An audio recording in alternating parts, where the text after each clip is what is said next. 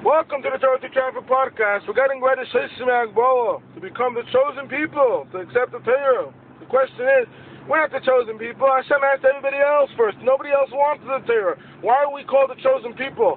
The answer is because 47, 46, whatever, 48 days ago, Pesach night, Hashem chose each and every one of us.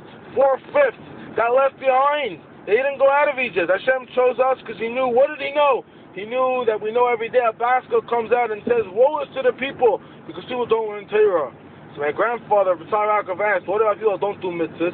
Why is it only embarrassing that people don't learn Torah? Said, Because Torah, each and every person, the Mashal says, Each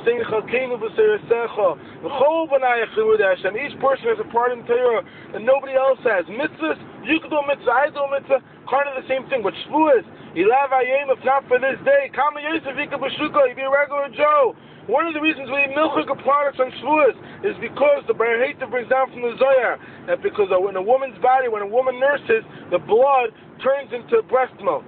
So we want to turn the din, the judgment, into rachamim, into mercy. What, what's going on? Is it, is it Rosh Hashanah or is it Shavuos? So my neighbor Rabbi Urshus told me over that the vision Tzarav said over, former Baruch Mezbuzah used to say, what's Shavuos? What's Rosh Hashanah? A bilklad off, a bilklad up an extra Danish, another Danish, we're going to get Parnasa, we're going to live, we're not going to live. The main point of Shavuos is a Torah, each person's part in Torah that nobody else is going to get, guys. Have a great day. Let's Yom and Ben Miriam.